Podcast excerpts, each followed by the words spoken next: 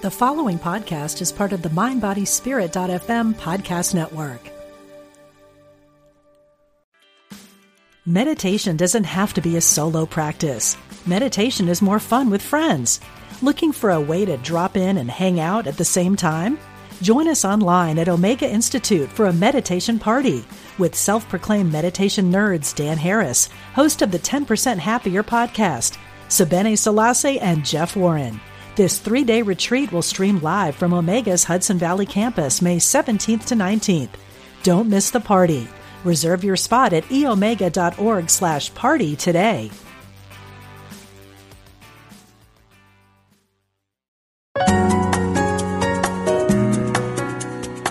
Providing insight and resources for your spiritual journey. Unity Online Radio.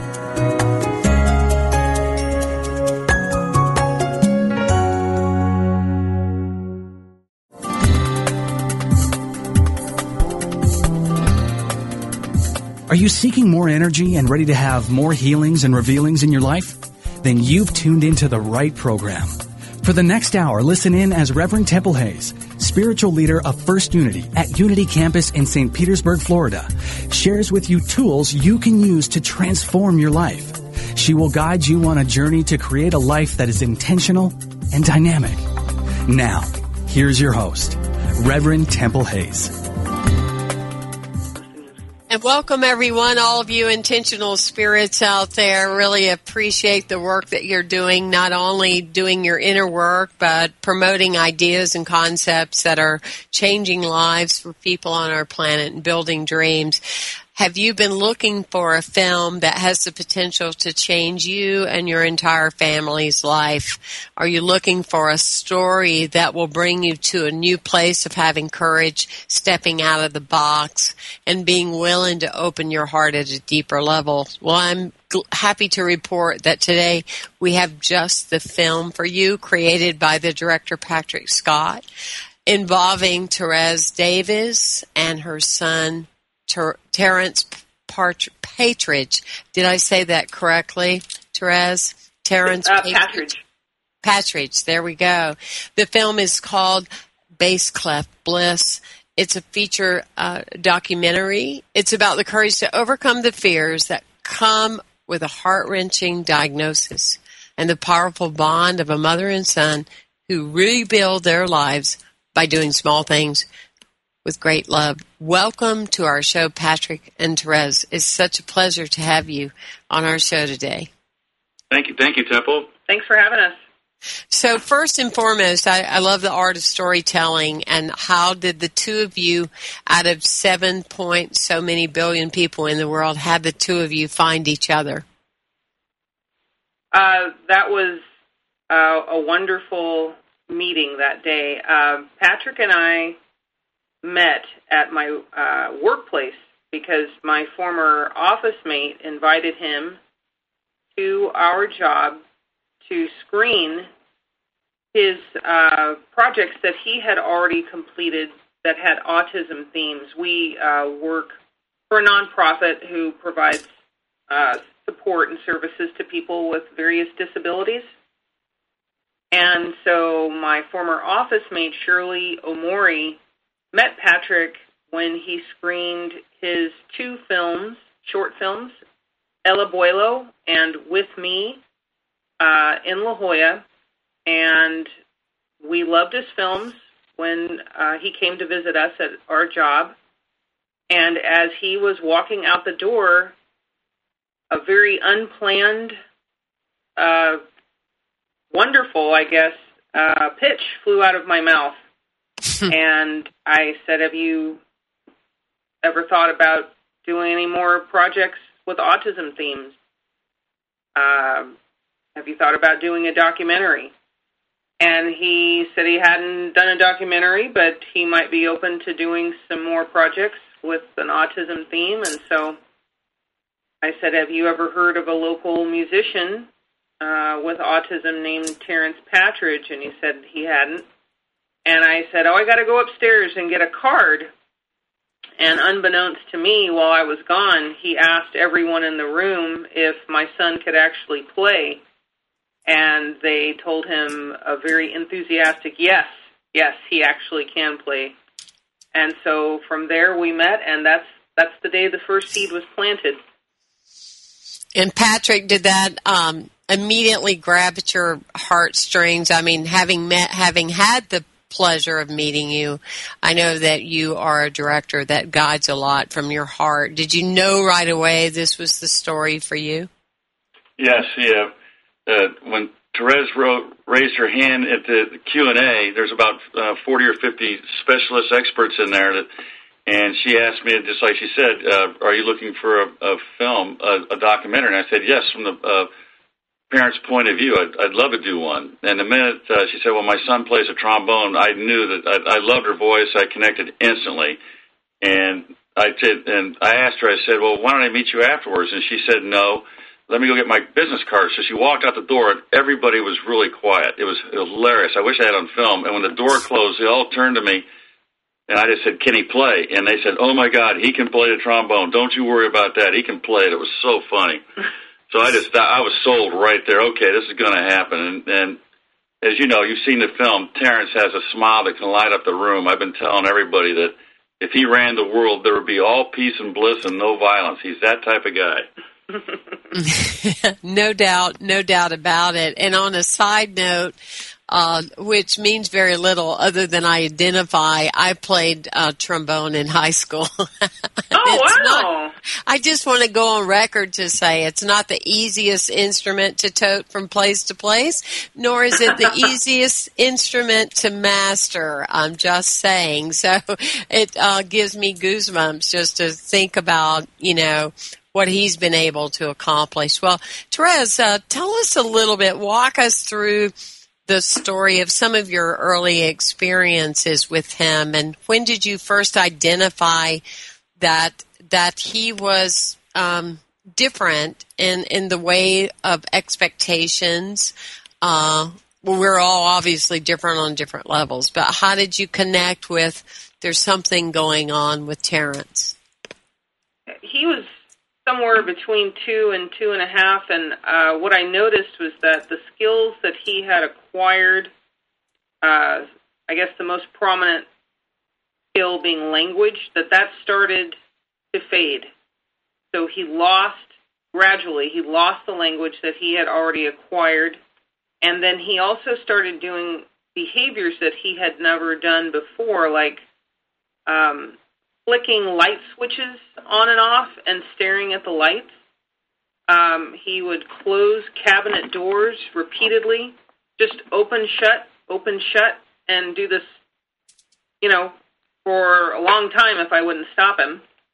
And um, he would also um, line up his toys instead of play with them, and he would get down at very low angles and look at the lines that he would create with the toys. So all these things sort of happened gradually over the course of a year, but they all happened at the same time. Do you know what I mean?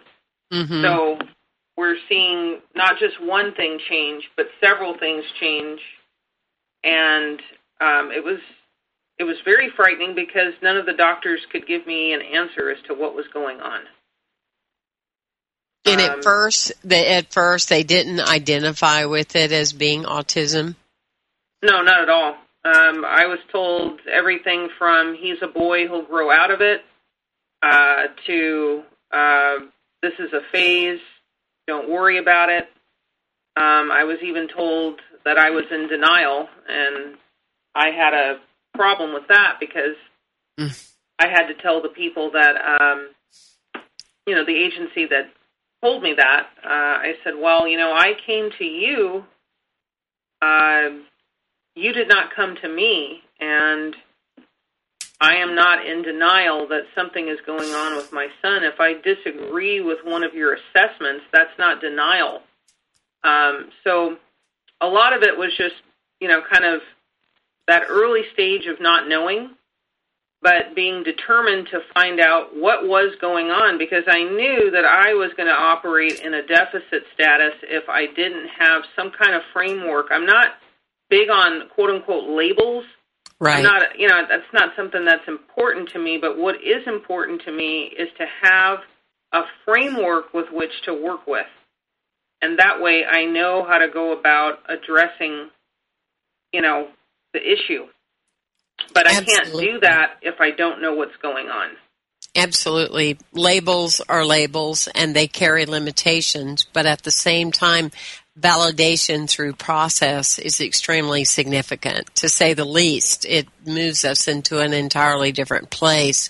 And I would imagine just the vulnerability of the uncertainty and the unknown was very, very difficult as you walk through that time. How long did you go through uh, different uh, professionals and different people until you could actually get some kind of validation that this is not passing, this is real? I'm not in denial, obviously, or you wouldn't have been having even the conversation.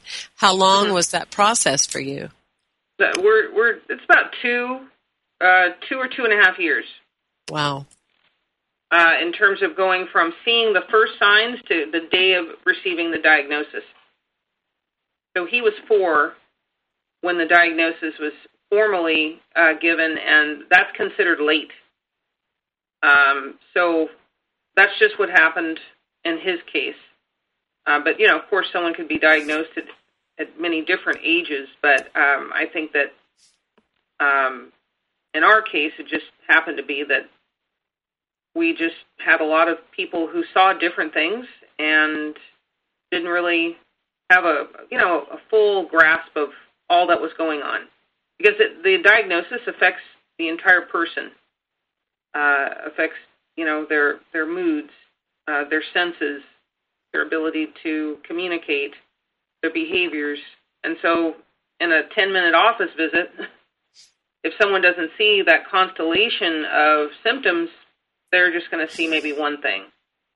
So the day he was diagnosed, it was uh, an eight-hour appointment uh, where we check in in the morning. There were a battery of tests done. We take a lunch break, have tests in the afternoon, and at the very end of the day, all of the professionals came together to give their reports and then to give the diagnosis.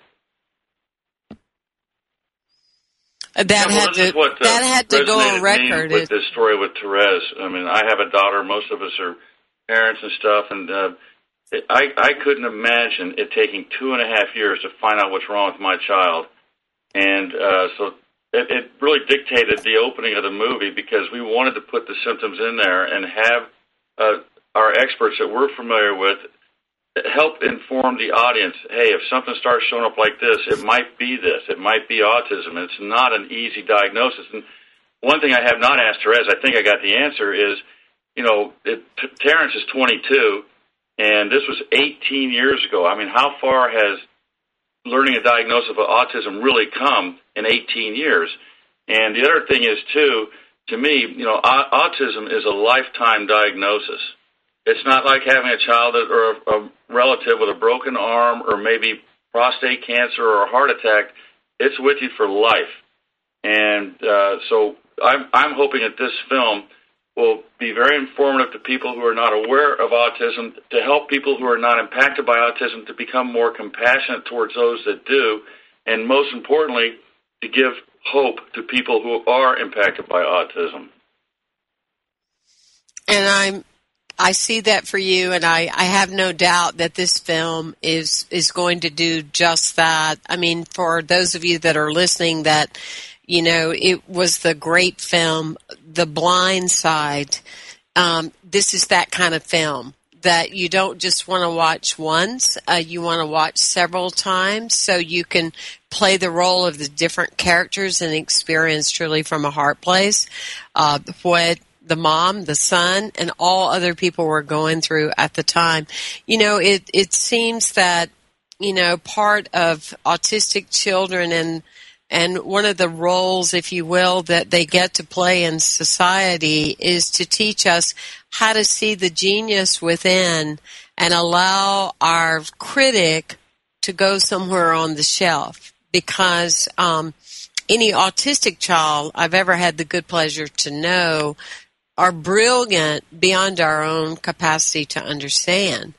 Um, it's just absolutely uh, fascinating. Actually, Temple Grandin was the first noted, at least to my knowledge, of someone that had the characteristics of autism. Did you explore that um, at all, Patrick, in your work, or uh, are you familiar with Temple Grandin and the story about her? I know a little bit about her. Uh, one of the experts uh, in our uh, movie, Chantel Cecile Kira, whose son is autistic, and he's been on M T V a lot. I know that Temple has written, she's written, Chantel's written about six or seven books, and I know Temple's written forwards in a bunch of them.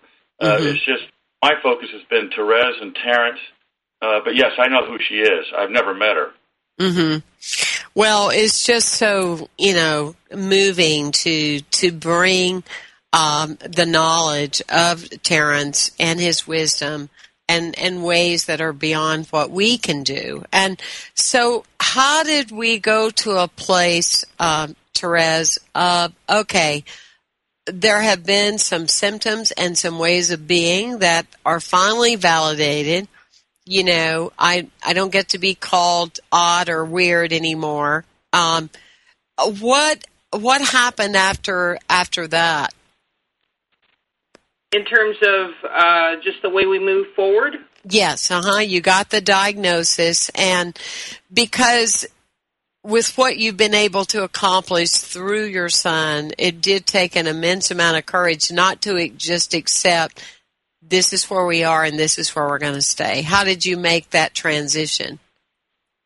Um, well, that that was a transition that had to be made every moment of every day uh, mm-hmm. because uh, each day is going to offer different challenges, and you may think that you have uh, maybe met a certain goal or something, but, you know, regression is very typical uh, with people with autism. And so, you know, sometimes the behaviors and other symptoms can cycle. So you may think that, oh, this one behavior is done. He's not flapping his socks anymore. He'll go a few months. You don't see him doing it. You think, oh, that's great. He doesn't do that anymore. And then you walk in his room one day and he's flapping his socks again. So you say, oh, my gosh, is this Groundhog Day or what? What are we doing here? And so um, you have to have um, long-term goals, but very uh, short-term focus. And so that may seem a little bit counterintuitive, but you have to be in the moment to be able to respond to what's going on with the person in the moment, but be thinking, you know, where do I want him to be in five years and ten years and twenty years? It's a, it's a hard thing to do, and I no one's perfect at it, but uh, we sort of just, uh, you know, got the advice of a lot of uh, good therapists, good teachers, sought out other friends that may have been in the same uh, situation, and I just tried to uh, gobble up any little speck of knowledge that I could because I was really ignorant about the whole diagnosis. My only exposure to autism was literally the film Rain Man. Um, I couldn't have been more ignorant. So um, understanding that, I just said, well, I, I'm going to I'm going to take every single second I can to learn about this, and uh, that's kind of what I did. And I spent a lot of time at his school. Uh, I wasn't working full-time at the time because of his symptoms that needed to be addressed. He was up about twenty-one hours a day, so um, that sleep cycle uh, disruption is sometimes a part of autism as well. So if you have a child who doesn't understand safety uh, issues, who's up twenty-one hours a day, you can't let them just be. You could walk out the door, run out into the street, uh, things like that. So um, I just sort of had to be with him. But I, you know, at times I had to take the lead, but at other times I had to have him take the lead because he needed to show me what was important to him, and he didn't have words to be able to do that. So he had to lead me. And I had to follow him uh, and walk with him uh, in the way that was necessary at the time. Not always fun. Uh, you know, love demands quite a bit. Uh, it's certainly not, primarily for me, it's not a sentimentality. It's not a, a feeling. Uh, uh, love is really a decision uh, that has to be made. Um, and you have to be willing to put your goals, your wishes, your dreams, those have to go to the side and the other person has to come to the fore. And I think that's where you really learn a lot about yourself, and you learn uh, the demands of love, and you are changed by it. Um, you're not always understood in that process. I, um, I'm sure that I lost some friends during that time when his behaviors were pretty severe because they didn't understand what was going on, and, you know, it could be quite disruptive to social gatherings to have tantrums to go on and whatnot, but Uh, he came first. He comes first now, and I I just have to say that I I really do believe that everything happens for a reason, and I would not be the person I am today had he not had this diagnosis. And um, while it has been a heartbreak and not something that I would quote-unquote wish on anyone else, I am uh, very sure that it is one of the greatest blessings that's ever come into our lives. And that's what I, I I see underneath the layers of the layering, is that the depth in which this film, uh, led by Patrick's leadership and uh, being a great director, as well as you being who you are uh, and who you have become, Uh, is just going to just touch people beyond words with the power of what love can do. And during break, I want to urge um, those of you to go and go to bass clef bliss dot com. And I want you to look on the home page, and there's a photo down at the very bottom of Therese and her son, and just the love coming off that photograph will do to you what it's done to me. It just brings tears to your eyes because it's just a tremendous amount of love and joy beyond language, beyond some of our everyday abilities that often we take for granted, of what can be developed and what could be established by that true commitment to understand each other. I want to thank all of you for tuning into our show today and for always your invaluable support that you offer to Unity Online Radio, which allows us with your contributions to reach globally. We're in so many different countries now, people tuning in and listening. We'll be right back after this short break.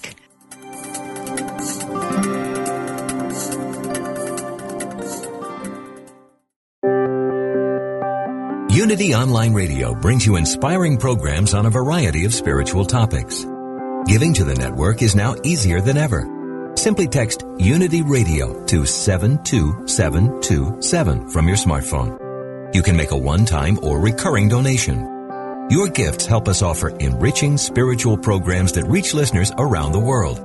Text Unity Radio to seven two seven two seven. Thank you for your support.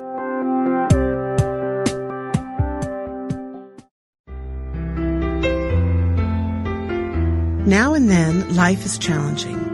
I may not welcome challenge itself, but I welcome the opportunity to learn from whatever arises, to grow in understanding, to flex my spiritual muscles. Every day is a new day, a fresh start. No situation or circumstance can hold me back. My life is not only about what's happening to me, it's also what's happening through me. The Christ within is my source of unlimited wisdom and creativity. I do my best when I respond to any challenge from my Christ nature, rather than reacting impulsively from my human nature. Every day I pursue what enriches me, enjoying the journey to my goals as much as the destination. This inspirational message is brought to you by Daily Word. Daily Word. Inspiration and practical teachings to help people of all faiths live healthy, prosperous, and meaningful lives. Give Daily Word to yourself or a friend, and give the gift of hope, joy, peace, and encouragement. Order your subscriptions today, online at daily word dot com.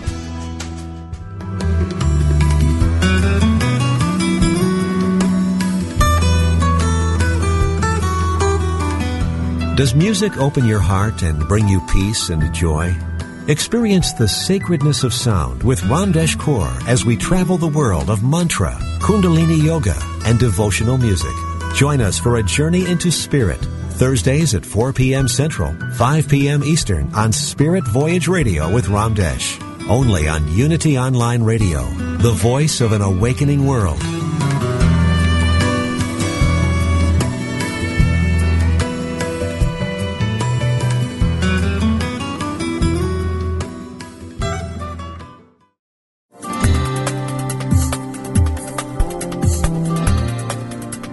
Thank you for listening to The Intentional Spirit, Seeing and Being, with Reverend Temple Hayes.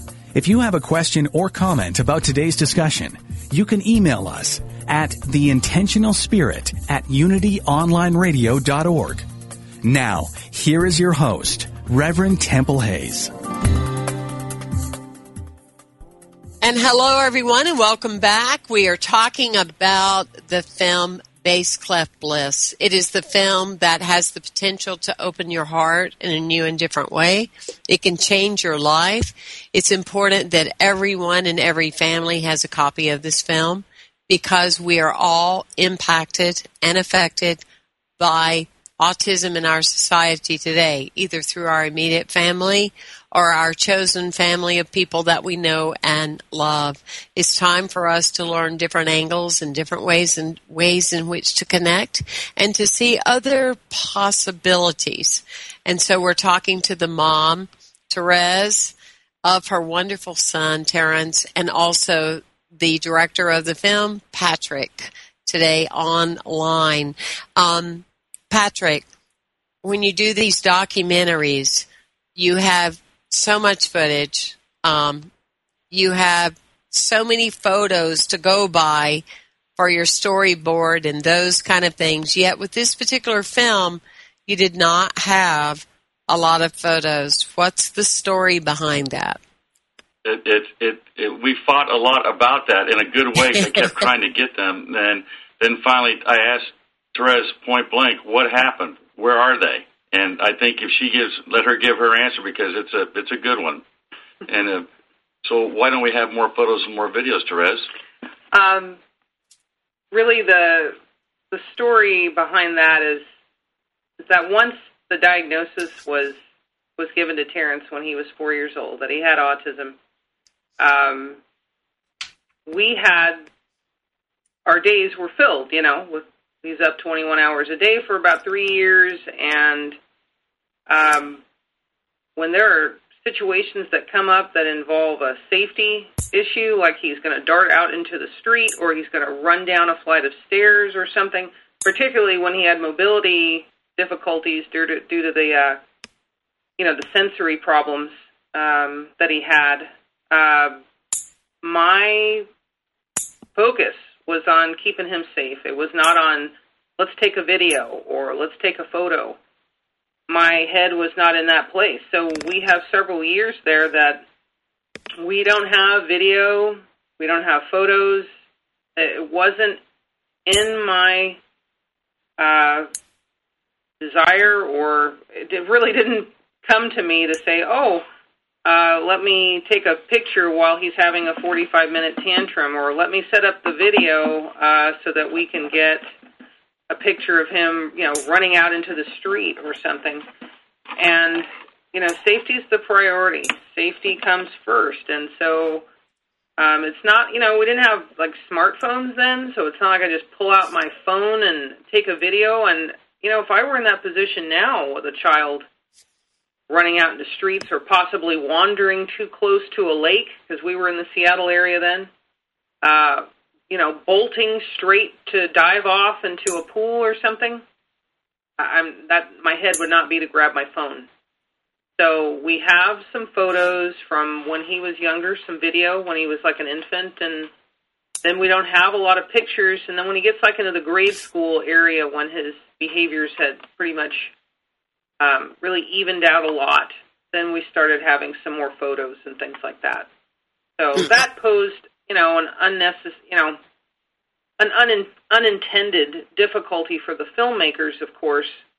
Um, but I think that Patrick and his entire creative team did an excellent job with what they did have to use. I couldn't agree with you more, that's for sure. And as you're watching it, uh, all of you that are participating with us today, you'll see that, that very thing. And it reminds me in, in somewhat similarities of um, distant relatives that were post-Katrina in Chalmette and Saint Bernard, and they had lost everything. And, and people in other states were going, it's horrible, yes, but they can go to the store and they can get new stuff and we'll send them money. And it's like, no, you don't understand. There are no stores to go to, people, you know? And it, no, there are no it's, stores to, but if you're trapped on a roof, you can't right. get to the store. You won't so, be going to uh, the it's store. It's interesting you bring up that Katrina reference because uh, my godparents' parents were actually lost uh, for a few days when Katrina was going on, and uh, they were found underneath a bridge. And I, I sometimes reference Katrina because I say, you know, you know, the storm in our lives, the storm has sort of passed, but we're in the rebuilding stage. You know, yes. you, storm that comes, it's devastating, but then it does pass, and so then you have to rebuild with the knowledge that you gained from surviving the storm. So I'm hoping to be able to, with this film, and hopefully with the book that Patrick and the other producers would like me to write, uh, I'm hoping to just be able to pass on some wisdom and maybe some shortcuts even uh, to help people. As Patrick has said before, uh, one of his goals is to save parents hours and hours and hours of time. If they could just get uh, to see the film, then maybe some questions would be answered and, you know, get a little bit of a better focus on how to strategize and move forward. And so what I'm going to say is I look forward to reading the book that you will be writing. And yeah, okay. um, yeah. Thank you, Temple, thank you. That's in the affirmative. That's in the affirmative because, um, you know, one of the, the words that I, I like to live by is the word compassion. And if you break down that word in a way that makes it a broader visionary look is come, pass it on. Okay? Mm. And so in that, um, you know, help the world have compassion by your story, you know, and that, and that would be a wonderful thing because the world is in great need of that. Yes, um, as uh, you know, as we see with you know the, the people who uh, are sometimes to the margins are often forgotten. Um, the poor, uh, the disabled. Um, The homeless. Anyone who is basically somehow not what society thinks of as the norm, right? Um, can sometimes be, um, you know, really just forgotten. Um, and so we just want to bring out with this film a small reminder to people that really nobody can be written off. We cannot exactly. afford that because we need each other. Uh, it's not this. Only this certain group over here matters. Um, no, everyone has a gift to bring. I think the primary gift is just themselves. And I have to say that Patrick gave of himself in a way that I don't really have a lot of words for. It's sort of, you can see it in the film, to think that we met as strangers and then we were able to come together and create this film. Uh, it says a lot about his heart and his compassion, uh, because if he didn't have that, honestly, I have to tell you, I'm pretty good at reading people with their intentions, and if he didn't have that, we probably would have just spoken in a passing way, and I would never have mentioned my son to him. But uh, his compassion comes across in all of his projects, and so we were able to grow. Not even just professionally together. We're I I would I feel very comfortable in saying we're more like family at this point. Mm-hmm. Um, oh yeah, oh yeah, yeah. That, that's I was going to say we're at the point of no return because Terrence and I are tight, yeah. and, I, and I'm trying to pollute him a little bit, you know. So Therese have to watch that. So. there and, is. And, I have something, uh, Temple, uh, that was very interesting. I think that also you guys were just talking about this a little bit. The public conception of people with special needs and all that. And I think the number one thing, and Therese will correct me if I'm wrong, and she does frequently, but I think that um, one of the number one things you see if you're not a, you don't know what autism is, is the temper tantrums mm-hmm. uh, in public and the pressure that puts on the parent. And I thought it, it's interesting to hear what Therese talks about, how she talks about why the temper tantrums, why they have them, and then why Terrence goes towards the trombone. I think they're connected. They're very much. The tantrums with people with autism can happen for many different reasons because each person with autism, of course, is a, a unique individual. Uh, but if the sensory environment is too overstimulating, that can trigger a tantrum. So a light being too bright or sound being too loud and unexpected or too much movement or extremely bright colors. These kinds of things can be triggers for tantrums, and so people don't often know how to read those. So sometimes the parents get labeled as, you know, you're not disciplining your child. Uh, you know, you get, need to get your child under control there. Um, don't you care about the way your child is in public? Um, and, you know, like, let's say if he's going to take a bath or something or a shower, gets in the shower, if he doesn't have any language, verbal language, and that water is too hot or too cold, there's a tantrum for you right there because of the fact that that is the way to communicate. The behavior is the communication. When the language skills improve, usually the tantrums decrease. So I say usually because it's not a guaranteed thing, uh, but, you know, like a super loud noise. Like before we knew that he had autism, turn on the vacuum cleaner, immediate meltdown. Uh, motorcycles, if you're out at a red light and your window's down and a motorcycle pulls up next to you, immediately when that, you know, that motorcycle is, is you know, zooming off or something, screams coming from the back of the car. And you have no idea why before right. you know what the diagnosis is. Then after the diagnosis and you start learning what is setting your child off, you can sort of be a little bit preventive, but you certainly can't control the environment at all times. Um, but you, you sort of have to be a little bit, um, I would say, protective, um, just because of the fact that these things actually can frighten, startle, and may even actually be painful to the person with autism. Um, and so you just, you have to walk with them through that and get them the therapy that they need to try to help their senses to integrate. Mm-hmm. And that's sometimes a long haul. You know, uh, that's not something that's, you know, easily fixed.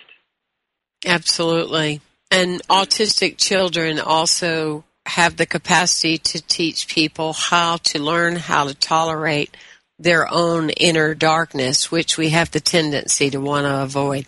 Stop the crying, stop the tantrum, stop the uncomfortable. And, and that, and this film, I think, offers uh, such a window of what can be possible. Well, fortunately for him, he met up with a high school music teacher that could see a bigger and broader focus about his life.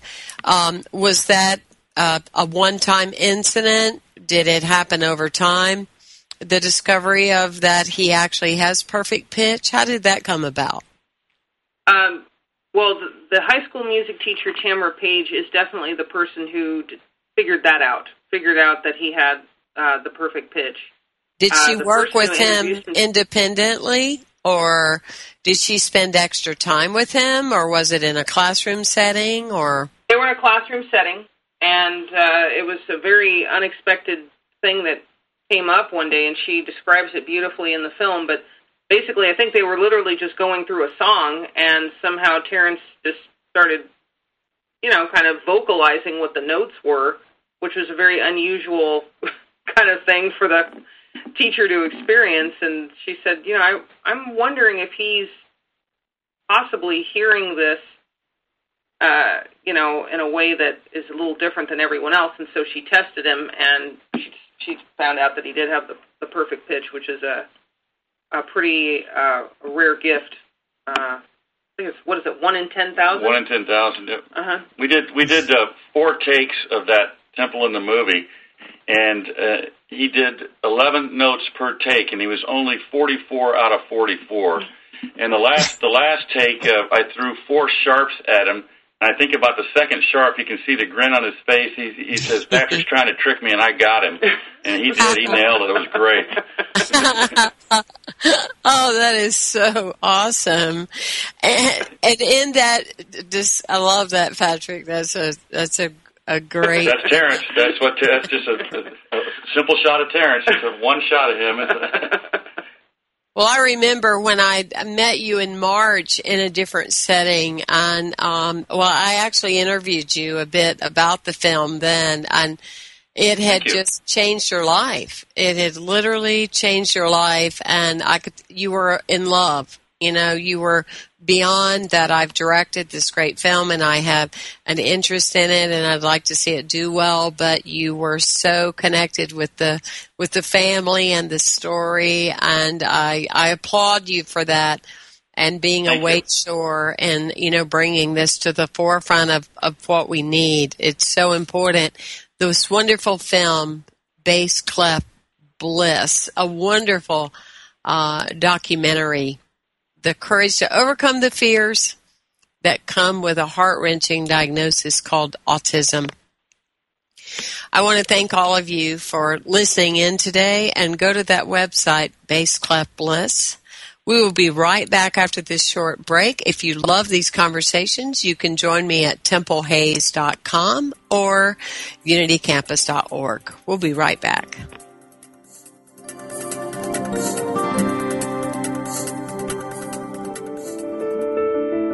He's the most talked about figure in history. How do you see Jesus? As a savior, a way shower, a mythical hero? In his cutting-edge new book, Jesus two point one, an upgrade for the twenty-first century, Reverend Doctor Thomas Shepard explores the many human concepts of Jesus. The man of Nazareth has been an imaginary spiritual playmate for millions. Best friend, confidant, silent lover, surrogate father, brother, husband, trusted king when earthly governments fail, all-purpose superhero who will save the day before the final credits roll. Jesus is like a program that has been adapted through the ages while the basic code remains undisturbed despite all subsequent modifications. Now it is our time to rewrite and reinstall the Jesus program with updates for today, just as every previous generation has done and every subsequent generation will do. The Romans killed Jesus for being a revolutionary. Every succeeding generation kills him anew by losing sight of the ongoing revolution in human consciousness that he represents. Explore the new book, Jesus two point one, at w w w dot shop unity dot org.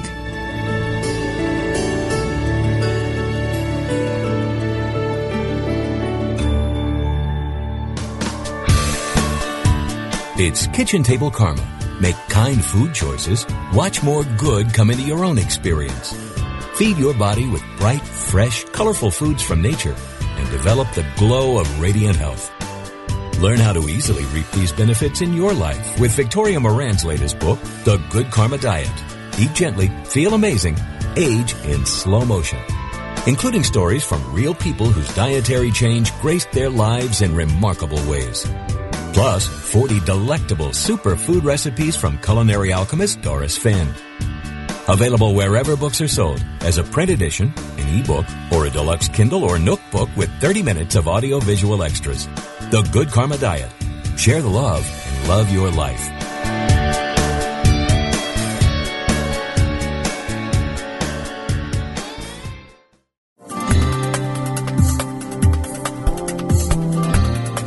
We now return to The Intentional Spirit, Seeing and Being, with your host, Reverend Temple Hayes.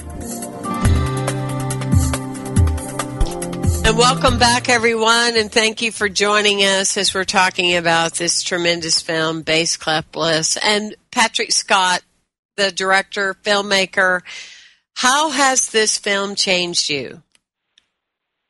It's made me, uh, no question, become more tolerant, aware, and compassionate towards anybody I see with special needs or who I, who I think might have a special need. And to think about how lucky I am. And if, for example, if someone's in a movie theater and someone starts crying, even if it's a baby, I don't care. I just want, hope that family gets over whatever it is, because that's what it's all about, is this film, is to help people become more aware that, hey, there's a sixty-seven out of sixty-eight families do not have autism. But it, as one of the experts said in our film, it does affect all of us. It's not a their problem. It's an our problem. And we can help by being more compassionate and not making a snide remark or making a joke of somebody that's born with something they didn't want to be born with. Absolutely. Absolutely. And Therese, um, yeah. I can only imagine with your taking a stand and your involvement, how you've become aware of how many people are impacted by autism, whether they're connecting with it or not. It, it's all around us. It's in uh, the, all the schools, the the anything with uh, spiritual community, with churches, with wherever we are, we are impacted by it. How? Uh, what do you have to share with us regarding um, how we deal with it, where we go with it, et cetera? While we await your book to be written, I'm just saying. Yeah. um, I think that where we go with it um, has to start with uh, just an openness and an awareness to the fact that we actually benefit from opening our minds and our hearts to people who are different, because they will often teach us things that we don't know. And we can sometimes teach them things that they don't know. And so that growth and that exchange is is something that creates a more beautiful reality for everyone involved. So, you know, I think that, yes, there's heartache involved, uh, maybe some discomfort. Um, you know, your your life may go in a direction you, that you don't uh, expect. But you know, we we have to understand that, you know, everyone is here for a reason. I don't believe that anyone is here without a purpose. And so, excuse me, we cut ourselves off uh, from having better lives when we dismiss entire segments of our population. Um, so... When we are maybe in a public place, we're talking about libraries, churches, schools, you know, restaurants, things like that. You might see, you know, maybe a child now maybe having a temper tantrum similar to what Terrence would have. And we're talking about really high-pitched screaming, maybe throwing things, uh, uh, flipping over a plate, uh, throwing something maybe. Um, you know, yes, these are very unexpected behaviors, and we certainly don't want anybody hurt, um, but maybe just to not immediately go to the most negative possible response, but to be, as Patrick just said, a little bit more aware that, wow, that's someone having a really hard time. I hope that their family can help them. Um, you know, I think that just having that attitude, the people in the room, they can actually feel that, that sense of acceptance and compassion. Because I'm telling you, I've been places where I, I definitely know the people were not open. And at times in my life where I haven't necessarily been as uh, selective about my words, let's put it that way, um, I may have said something to the people, um, you know, when I see their reaction. Um, but I just learned that, you know, that doesn't help anything either. Um, my focus needs to remain on my child, keeping my child safe, and that example is what is left with the person. I don't need to get into a, you know, back and forth with someone. Uh, it's totally counterproductive. So um, in terms of moving forward, I just hope that, you know, maybe people take a look at the film. Maybe pick out a couple things in there that you might want to share with someone else. Um, see how that affects your ability to talk about the topic. Think about, you know, the educators, the doctors, the therapists, all these people that we have supporting people with disabilities and, and autism in particular. And, you know, think, you know, well, this is this is a community, and, you know, maybe there's some way I can get involved in this community. Uh, I can just think of things off the top of my head would just be to uh, learn a little bit more about it. Um, not be so judgmental if you see somebody having a, a meltdown. If you know somebody who has a child with autism, maybe say, hey, do you want to go out to lunch one day? I mean, the normal social interactions that everybody takes for granted are often cut off for people with autism and the, their families because they can be disruptive, just flatly. They they can be disruptive and unpredictable. But if you go and say, you know, I'm going to reach out to these people, and if they say, no, we can't go out, say, well, maybe, you know, we can do a potluck. I can come over, we can do a little potluck and maybe, you know, watch a fun movie, or, you know, we can go and walk down the street and get, you know, get a ice cream, or, you know, something that seems so trivial and so normal means a lot to people who are isolated because of the circumstances in their lives. So the little things I found are really the big things. And so that's what I hope that people can take away from this. T Y. Temple, we wanted to write the book. This is a small example right here. I mean... That's right. That's absolutely right. It's so crucial and so essential. So what are the opportunities that Terrence has now? Uh, because of his ability to be such, I mean, with his perfect pitch and his talent in pay, playing the trombone, uh, where will he be able to go in his life now that he has this recognized uh, gift?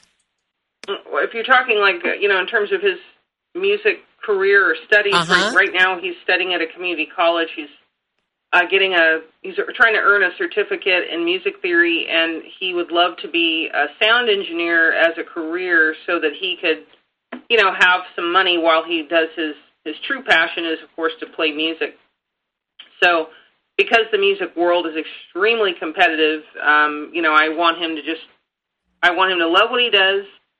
He's playing with the youth, youth orchestra now. Um, I just want him to keep learning about music. He's, you know, branching out into the piano. Uh, so he's learning more about music through playing the piano and taking his music theory courses. And my thing is I just want him to love what he's doing. So if he keeps the bliss going, then all these other doors are going to open. Because I'm telling you, five years ago, we had no clue that this was going to come into our lives. Meeting Patrick, uh, the film, we, we didn't have any... we. We wouldn't have been able to guess that at all. Um, so my hope is that he will uh, also give back. That's extremely important. Service is extremely important to our family. Um, so I want him to find some way that he can help other people. And I think he's he's doing that right now mostly, um, you know, with his family and friends and things. But he has a very giving heart, and so I'm sure he'll find some kind of way to serve. Um, because it's extremely important. He's received much, and so he needs to give much, and I think that he gets a lot of joy from that. Um, and so I think the rest is, is pretty much on the horizon. We could pretty much pick anything, and I think that he, as long as he remains in his, you know, love of what he's doing, I, I really can't say there's any limits on him, not that I can see. Tamara Page, who's been so influential in his life, Uh, said in the movie a beautiful line that said, and she smiled when she said it, as you know, Temple, she said, "You're not the same after you've met Terrence." And you're really not. It's just a whole new experience meeting him, and his smile can light up a room and change the world, no question about it. Nor am I the same, and I'm sure no one else is after listening to this phenomenal interview that we've had today because of the two of you and your love and dedication to this film, Bass Clef Bliss. Reminding everyone to go to the website, Bass Clef Bliss, find out more, stay in touch, and I guarantee you, Therese, we're going to have you on this radio show when you get that book done. Thank you, both okay. of you, for coming okay. into my world today and for touching our hearts. And thank you for being on the show. And I just see this film being everywhere, all over the world. Thank you for being here. Thank you so Thanks. much for having us, Thank Temple. you, Temple. Thank you. God bless you. Bless you. Thank God you. bless you. Thank you for tuning in to The Intentional Spirit, Seeing and Being with Reverend Temple Hayes. Join us every Wednesday at one p.m. Central for tools and simple applications which will support you from being alive to fully living. This program is brought to you in part by First Unity at Unity Campus in Saint Petersburg, Florida. To learn more about this ministry, go to w w w dot unity campus dot org or w w w dot temple hayes dot org.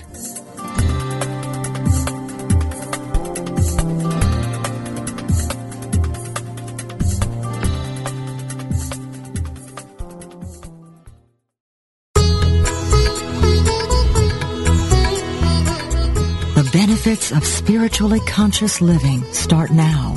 For a time-tested method to live with purpose and release your infinite potential, tune in to the Yoga Hour, Living the Eternal Way, with Yogacharya Ellen Grace O'Brien, every Thursday morning at ten a.m. Central, eight a.m. Pacific, only on Unity Online Radio, the voice of an awakening world.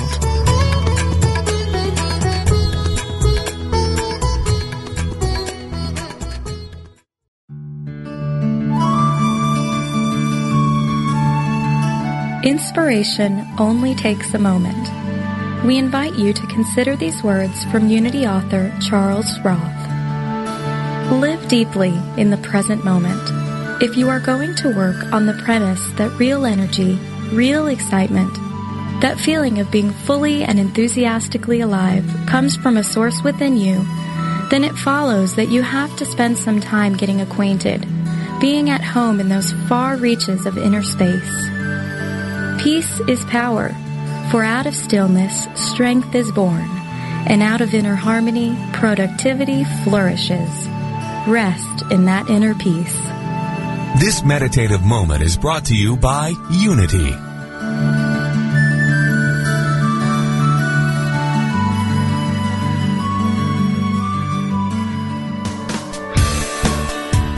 It's Kitchen Table Karma. Make kind food choices.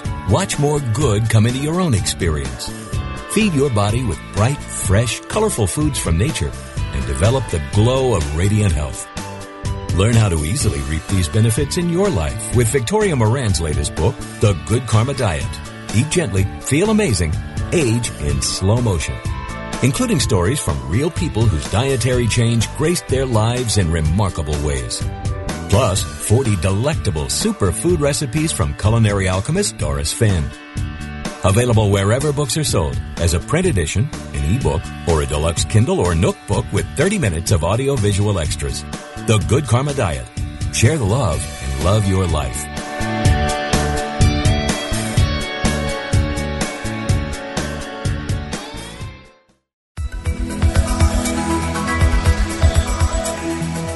Is there a difference between the spiritual teachings you know and how you live your life? Does your day-to-day experience reflect what you truly value? Are you ready to receive your life and live the gift that you are? Join Janice Campbell, licensed Unity teacher, author, and coach, each week as she shares inspiration and tools to help you identify and dissolve the limiting beliefs that prevent you from living the fullest expression of what you are. Talk with Janice live every Thursday at nine a.m. Pacific, eleven a.m. Central on Receive Your Life, only on Unity Online Radio, the voice of an awakening world.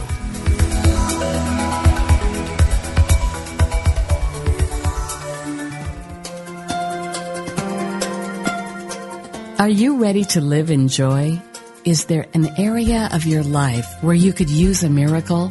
Have you been praying for help and guidance? Come join Lisa and Bill and their guests for an hour filled with practical tips on experiencing miracles, greater abundance, focused, deliberate living, and the peace of God that passeth all understanding. Experience more joy in life. Listen to Living in Joy, Reflections on A Course in Miracles with Lisa Natoli and Bill Free every Friday at two p.m. Central here on Unity Online Radio, the voice of an awakening world.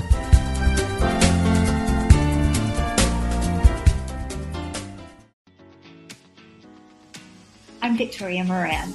Since we launched the Main Street Vegan podcast back in twenty twelve, lots more people have discovered the way that moving in a vegan direction can infuse our lives with vitality, spirituality, and compassion.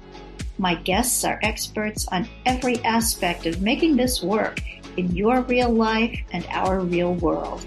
Join us for Main Street Vegan here on Mind Body Spirit dot f m.